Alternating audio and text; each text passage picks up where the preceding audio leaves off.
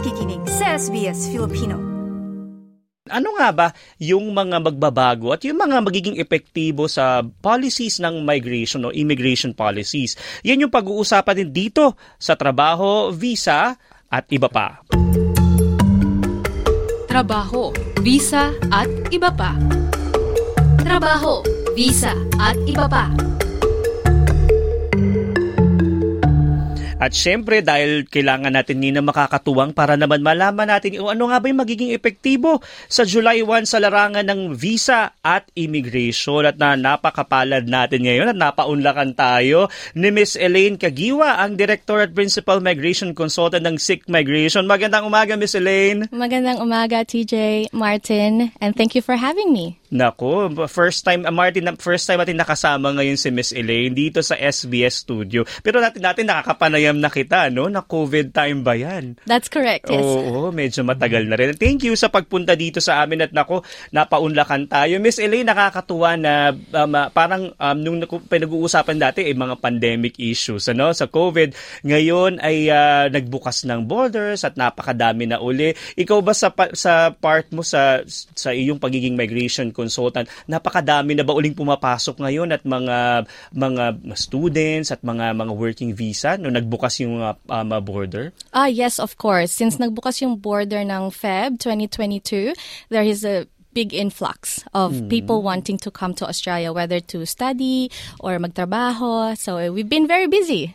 Luckily. Talaga naman. Ano? Tapos nakakatuwa na nakita uli yung mga pag uh, kasi 'di ba pag pag kulang yung mga tao dito, yung shortage ng mga manggagawa isa sa mga nagiging effect. At dahil na pag-uusapan natin ngayon July 1 ay magsisimula na yung mga bagong magiging effective uh, policies sa, sa visa at migration. Number one muna, 'di ba, ang uh, skilled migration program ngayon 2023 to 2024 na paparating ay mas tumaas tama ba yung bilang ng uh, allocations? So the number of allocations for skilled migration actually went down by a little bit, only 5,000.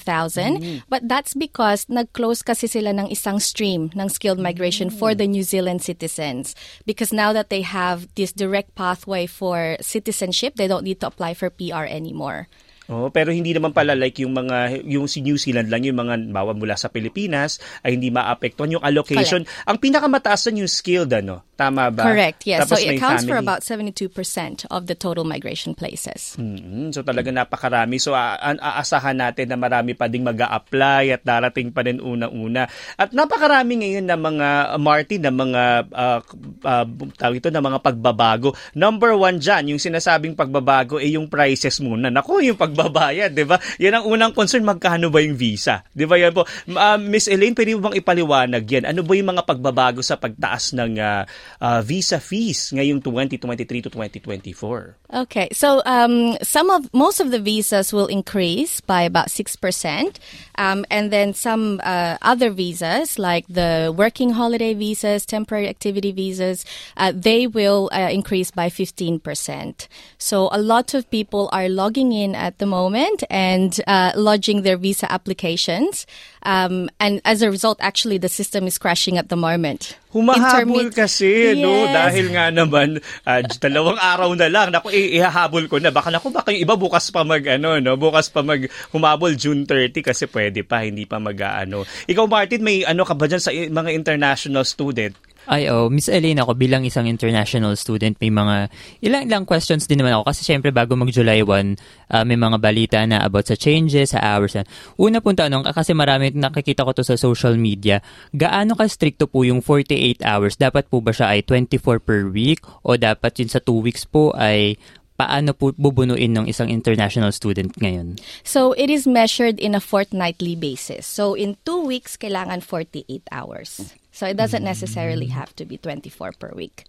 Pero di ba, uh, Miss Elaine, meron din pong parang consideration dun sa mga nagtatrabaho naman sa aged care sectors. Pwede niyo po ba ipaliwanag yun? Uh, yes, so they can continue to work unrestricted hours until the end of the year. Uh, mm. But to qualify for that, you must already be working in aged care nung May. Uh, yeah, nung May 9. So, uh, people don't need to go quit their jobs and go mm-mm. join aged care now uh, because that won't apply to them. Uh, so, kung nagsimula sila ngayon June 2023 sa aged care, ay hindi sila qualified doon sa extension po noong Unfortunately not, yes. Oo, kasi marami akong kakilalang mga kap- ka- kapwa Pilipino natin na nasa aged care sector din at ayun nga malaking bagay ika nila yung ma-extend sila hanggang December. Malaking bagay kasi makakapag-ipon at yun nga ay para sa tuition din dito sa Australia, TJ. Nabanggit mo yung mga international student. Yung student fees ba, um, uh, Miss Elaine, yung ano, ay tataas din, kabilang din sa pagtaas ng mga fee na yun, ano? That's correct, yeah, 6%. Mm, 6% din kasi yung nabanggit. Tapos meron pang mga ilan doon na yung visitor visa, tama ba 15% ang Correct. pagtaas niyan? Yes. Aba, so naku yung mga kababayan natin na gusto palang magpunta, nako tataas din pala ng 15%. So may mga nag inquire na po ba sa inyo na ganyan? Naku, pwede bang i-launch na ngayon bago pa mag ano, bago pa mag July 1? Na mga Ay, marami. kliyente. Yes, yes. We are very busy at the moment kasi a lot of people are wanting to lodge before the 1st of July. But of course, we have to manage their expectations. We cannot rush visa applications for the purpose of, uh, you know, applying before the 1st of July. Siyempre may preparation. So it just depends. We accept some but not all. Mm, And also, kas kabilang din yung working holiday and then training and temporary work visas dun sa 15%. Correct. Mm, so talagang uh, tumataas no. Nabanggit na ni Martin yung mga international students. Ngayon na nababanggit natin na yung uh, cap no 48 hours dati 40 hours lang kung di tayo nagkakamali, Yeah, di so they have increased it um, from pre-pandemic levels naman. Mm, May mga kasi di ba may mga panawagan din po siya eh, na, na parang naku sana naman ituloy yung unlimited. May- Usually pag yan ay nakapako na dahil legislative instrument na po ba siya tama? Kung It is, itong- yes. So, Mm, it has- it's talag- confirmed. Mm, confirmed na. Pero possible ba na may mga changes halimbawa sa mga susunod na buwan or sa next financial Mm. year kung i-review yan? If there is a review, in my opinion, it will be next financial year. I don't think that they'll make a decision now, um, only to change it later in the year. Mm, Yeah, sa in my opinion, yeah. Mm, at um, sa ma- may mga pagkakataon pa din sila kung dati nga nakaka-survive ng 40 hours, parang ganun. Ngayon 48 na dagdagan pa. No? At napagkukwentuhan natin yung international students, siyempre pag graduate yan, di ba, kukuha sila usually ng 485 visa. May mga pagbabago rin po dyan, di ba, Miss Elaine? Uh, yes, that's correct. So, uh, from the 1st of July, yung mga estudyante na nag-aral ng uh, degree, so bachelor, master's, and doctorate uh, degrees, uh, they will get a further two-year extension to their 485 visa. Um, so, pero, uh, the caveat is, kailangan yung qualification nila uh, is in a list of occupation that's been published by the Department of Education. Um, so that's usually in like agriculture, engineering, IT, and medical field, uh, healthcare field. Para yung mga essential workers nung pandemya, yung nabanggit ninyo na mga work na yun. no? Pero kung wala, doon talagang walang chance na kum- kumuha ng extension. That's that's correct. Yeah. So they'll go through the. They'll still get the 485. It just won't have the extension. Um, yeah. So. Mm, himayin natin yun, Miss Elaine, no? Yung sa bachelor's degree ay uh, two years to magiging four years. Ganun, ganun po ba yan? So two years magiging yes, correct. Kasi two plus two. Yes. And then yung sa master's degree tataas din from three Correct. years From three to two. Uh, th- uh, sorry, Three- from three plus two to five. Yes. Mm, and then yung doctoral is four to six. Yeah. Four years to six years. So Correct. nako, malaking bagay pala yan sa mga um, uh, mag-graduate na, no? masahaba yung kanila. Usually itong mga gumagraduate ng, four, uh, ng, ng, ng international students, kukuha ng 485. Tapos may option sila na may uh, 408. Ito yung tinatawag na COVID pandemic visa. Tama po ba? Correct. Yeah. So the the pandemic visa was introduced um, in the middle of the pandemic, um, and it's still going on at the moment. So they are actually granting uh, two year 408 visas uh, to 485 uh, uh, holders. Mm, Yes. So yun yung uh, pero na, tricky itong 408 visa na ito no dahil uh, parang may mga nakaraan itong mga napagkakataon na parang sinasabi na wala nang pandemya at wala nang COVID parang may mga nagsasabi bakit meron pa ng visa na to pero parang ngayon wala pang announcement ano po na ito'y mahihinto or ito, ito'y magpapatuloy pa din. Uh, wala, wala pang announcement. There might be rumors. I have mm, received some calls. They're thinking that it will be abolished, but no, they haven't made announcements na i-abolish to. Mm, kasi kinakabahan syempre yung iba no na ma- sayang din po kasi no tong extension na to dun sa mga 485. Usually ba pag kumuha ka ng 485 uh, tapos after dun pwede ka pang kumuha ng 408? Pwedeng ganun, pwede yes, mong gawin yes. yun. for as long as the 408 is not abolished, you can keep applying for 408. As long as your visa is expiring within 90 days or your visa expired less than 28 days ago. Mm. Eh paano kung halimbawa naman unahin mo yung 408? May mga ganun ba pag pag-graduate mo ng international stu ng uh, ng iyong pag-aaral sa student visa tapos kukuha mo na ng 408 tapos 485? May mga ganun bang cases? Uh, yes, yes. That is a strategy that they've been doing. So, um, kasi well, while the 408 is still existing, you would want to take advantage of that. Um, so they would go get the 408 first um, and then do the 485. But it's important to keep in mind that to apply for the 485, dapat natapos mo yung kurso mo within six months of that. Right? So, um, if you have been on a 408 and you've been on it for more than six months, and then you want to apply for a 485, but your course finished more than six months ago, you- you're not eligible anymore for the 485. So, it's remember, remember to um, uh, those key dates. Remember that, yeah. Mm, dapat pala alam yun. Ikaw, Marty, marami ka bang kilalang mga estudyante din na nagpaplano na na mag ah, ah, kumuha niyang uh, 408 or yung 485? Ikaw ba naisip mo na yan? Dahil Siyempre, pada plano yan, di ba? Uh, ah, doon sa 485 ay ako personally nagiging plano ko siya at marami rin akong makakakilala na, na na iniisip na kunin yung 485 after nung student visa nila ngayon. So maganda magandang topic to kasi mas ma- mas naliliwanagan sila doon sa path na pwede nilang tahakin after noong student visa nila sa kasalukuyan, teach. Hmm, madaming pagkakataon na yung mga... Naku, maraming tanong po at- kami na natatanggap dito tungkol sa mga international students karamihan. Ano? Napakadami. Kayo po ba, Miss Aline, marami kayong mga uh, kliyente o mga nakakausap din ng mga international students? Uh, yes, definitely. Yeah. Mm, talagang napakadami, no? At uh, napagkukwentuhan natin yan, meron pang sinasabi dito sa um, uh, um, uh, tinatawag na Temporary Skilled Migration Income Threshold o yung TSMIT. Pwede nyo po bang ipaliwanag ito? At para saan ba yan? Uh, yes, that's one of the reasons why we're very busy as well from the 1st of July.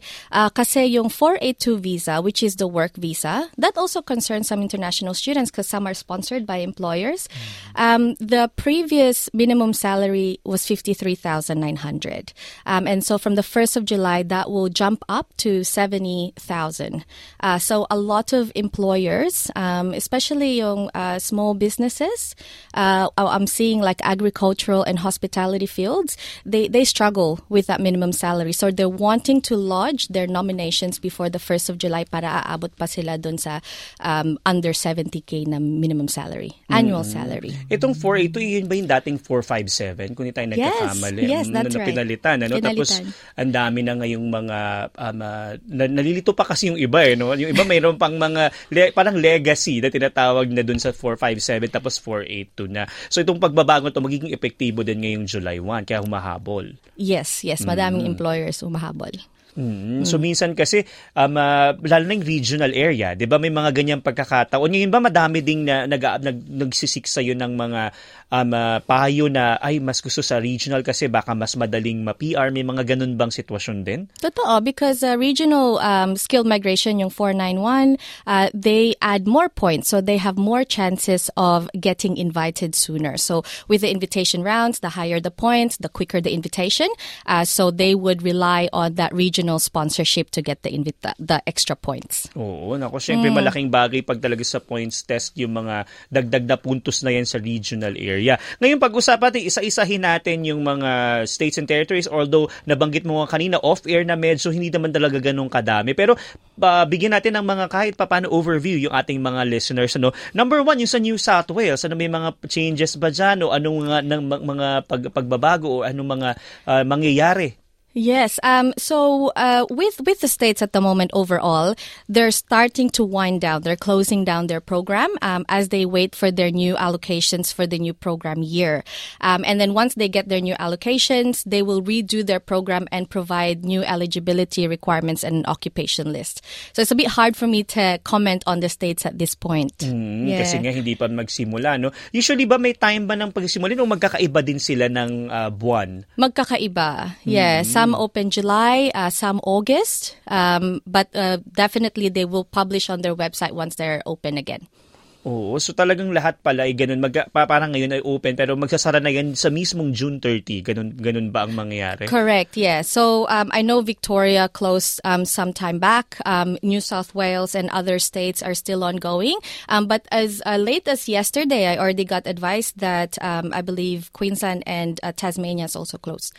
Mm, Pero may mga ilang states na nag-relax, 'di ba, ng kanilang mga um, uh, parang requirements, 'di ba, para mas madali nang mapunan tong mga allocation na ito. Kung hindi tayo nagkakamali, and think sa New, New South Wales eh ganun na nangyari, 'di ba? Yes, correct. Towards the end of the program year, the financial year, they started to really relax um, on their eligibility requirements. Um, so, like opening up to offshore applicants, um, Victoria opening up yung regional nila kahit na nakatira ka sa metropolitan Melbourne. So, they've taken these steps to kind of try and fill their their slots as well. Oo, so malaking bagay lalo na maging updated yung mga kababayan na gusto mag-apply sa bawat estado at teritoryo. Malaman kung kailan yung ah, invitation rounds din, di ba yan yung mga dapat gawin dyan, eh, no?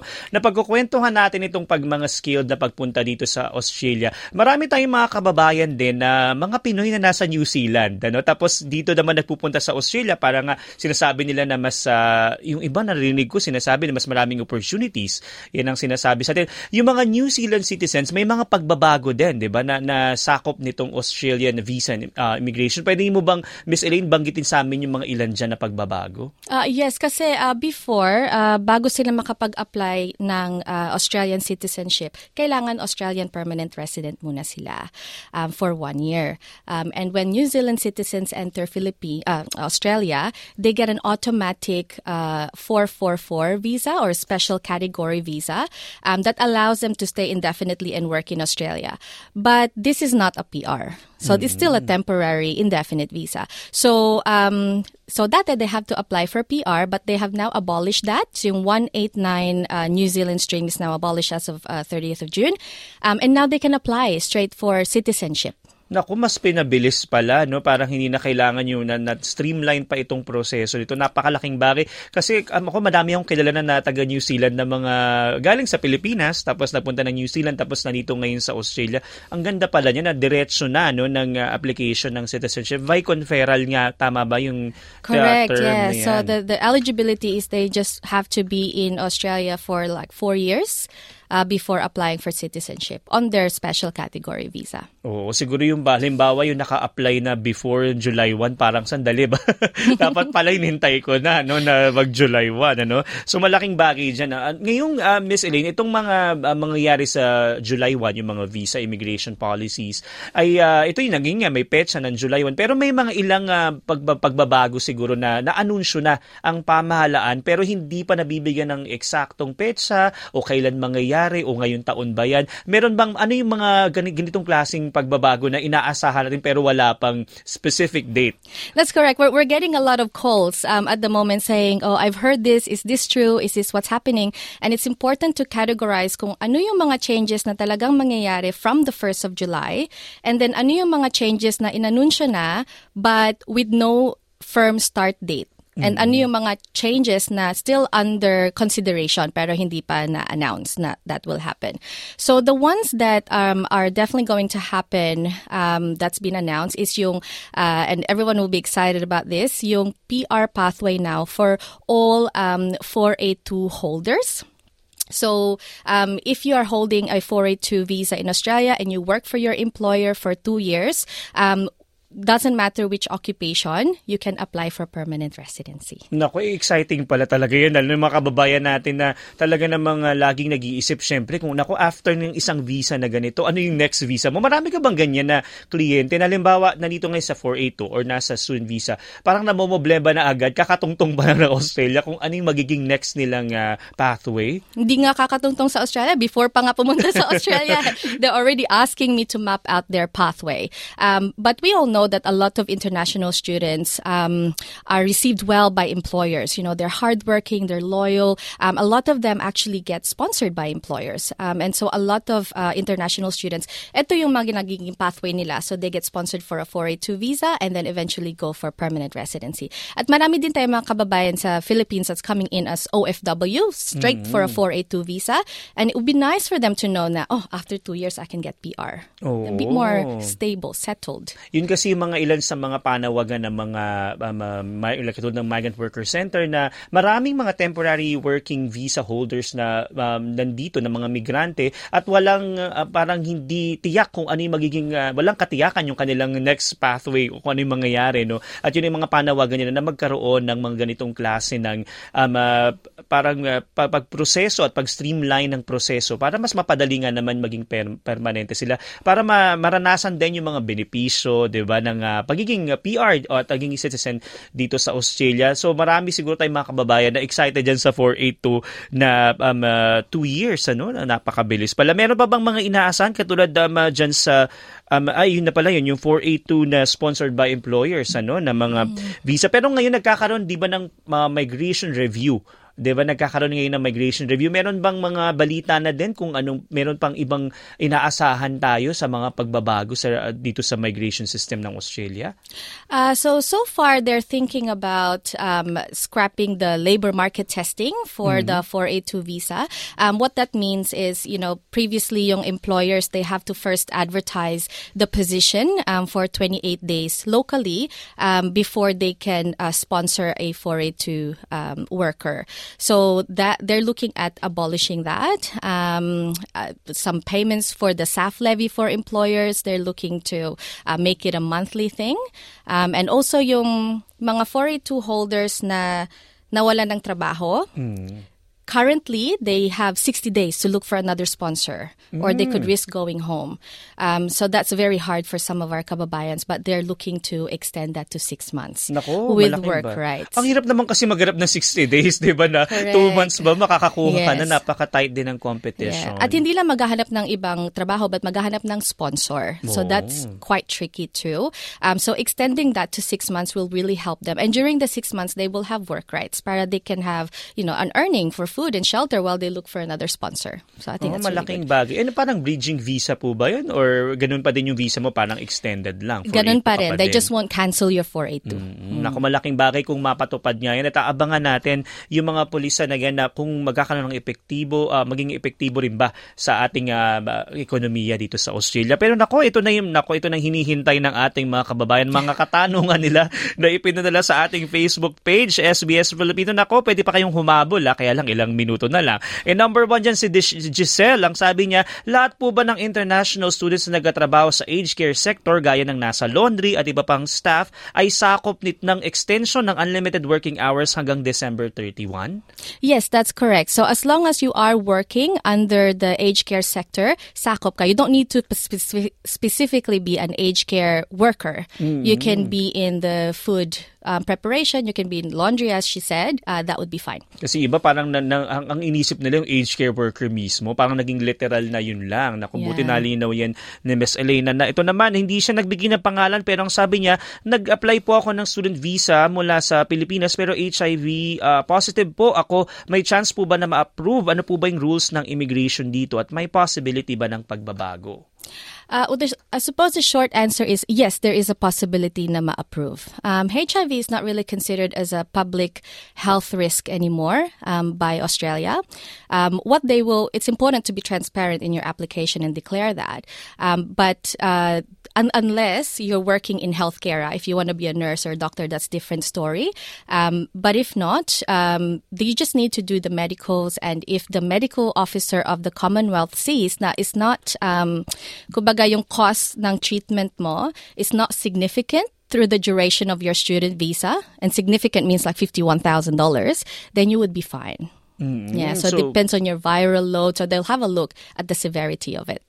Ah, okay. So malaking bagay pala kasi parang gray area itong um, um, uh, itong pagkikaroon ng HIV sa um, uh, sa migration system. Ano? So malaking bagay pala na merong hope. Wag naman na Oh, yes, meron namang pag-asa na ano, Yes, lalo na tong mga galing sa Pilipinas na gusto pumunta dito. Pwede pa rin pa naman. Ay meron pang chance halimbawa. Pero eh, lagi naman case to case basis ano. That's correct. It is a case to case basis. They will have a look at, you know, what sort of treatment you're doing, what's the viral load, is it going to cost a lot? Um, and then they measure that. So the medical officer of the Commonwealth will, will measure that. But generally, yeah, we've seen um, HIV uh, positive applicants get approved. Mm, nako, eh, napag-usapan na yun. Eh, abangan nyo, eh, hindi pala ba abangan. Eh, meron pala tayong pangalawang episode niyang Pulang Laso, ha? Eh, pwede pwede nyo panoo, pakinggan sa sbsfilipino.com.au or sbs.com.au forward slash Filipino. Samantala, si Raymond naman, ang sabi niya, paano po malalaman kung anong industry ang sakop ng COVID visa subclass 408? Meron bang specific, nabanggit mo na po yung specific o meron bang specific na it industry? used to. So when it was, um, you know, in the early days of the pandemic, you needed to be in the critical um, sector.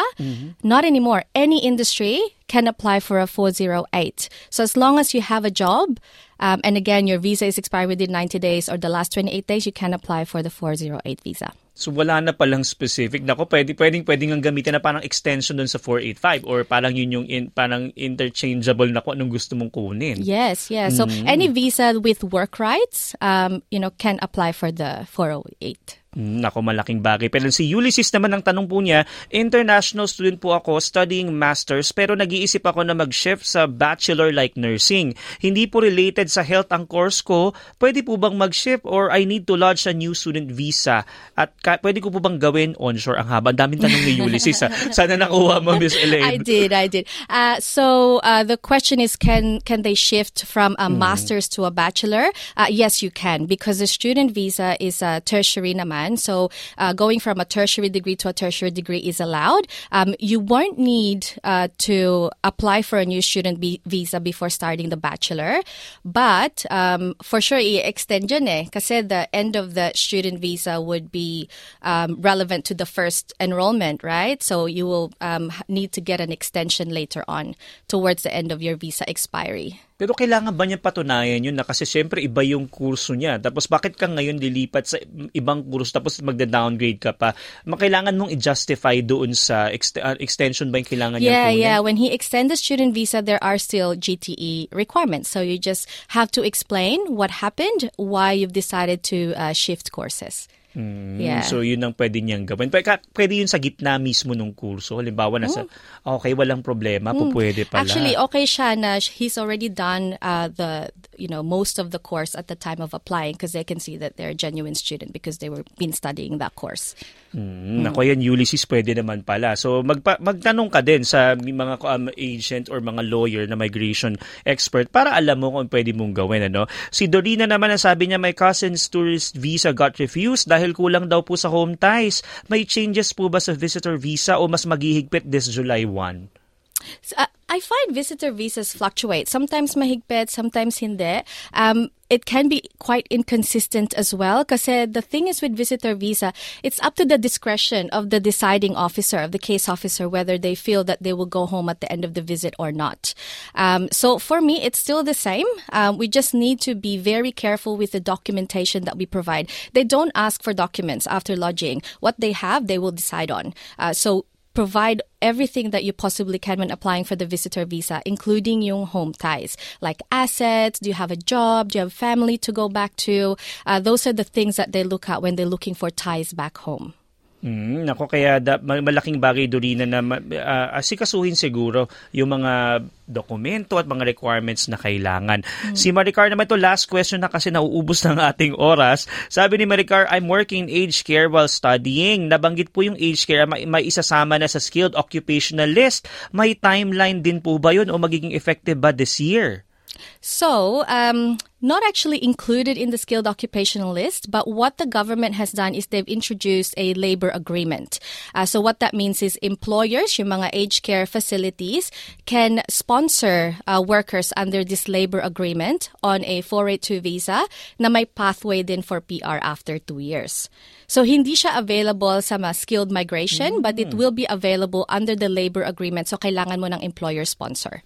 Ah, okay. So hindi pala siya part doon. Kaila, employer sponsor kasi iba skilled independent, di ba? Correct. Ito employer Not there. sponsor. Yes, Nako. so 482 labor agreement employer sponsor. Pero meron na ba siyang specific date din na nabanggit dyan sa um, uh, ditong issue? Ngayong taon na rin ito. Yes, yes, they've already released it. So it's up to the employers to sign up with the Department of Home Affairs to have that labor agreement. Once they have that labor agreement, they can start sponsoring. So dapat workers. ang sponsor niya ay pumirma dun sa labor yes agreement po. na There's yun. an application process for the employers. Mm, ngayon Maricar, ha, sabita check mo na sa employer mo kung nag ano, kung yan ay nag-apply dun sa labor agreement na yan. Naku, maraming salamat Miss Elaine. Napakadami yung na-discuss at maraming yung nasagot. Maraming salamat Miss Elaine sa pagsama ngayong umaga. You're very welcome. Nag-enjoy ako. Thank you so much, TJ. Nako sa uulitin na hindi ito last. yes, yes, for sure.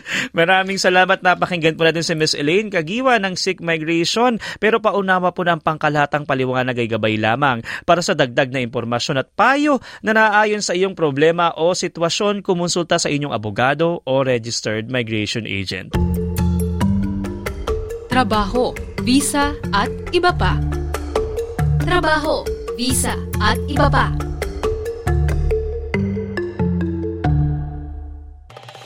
Nice yung bang makinig na iba pang kwento na tulad ito? Makinig sa Apple Podcast, Google Podcast, Spotify o sa iba pang podcast apps.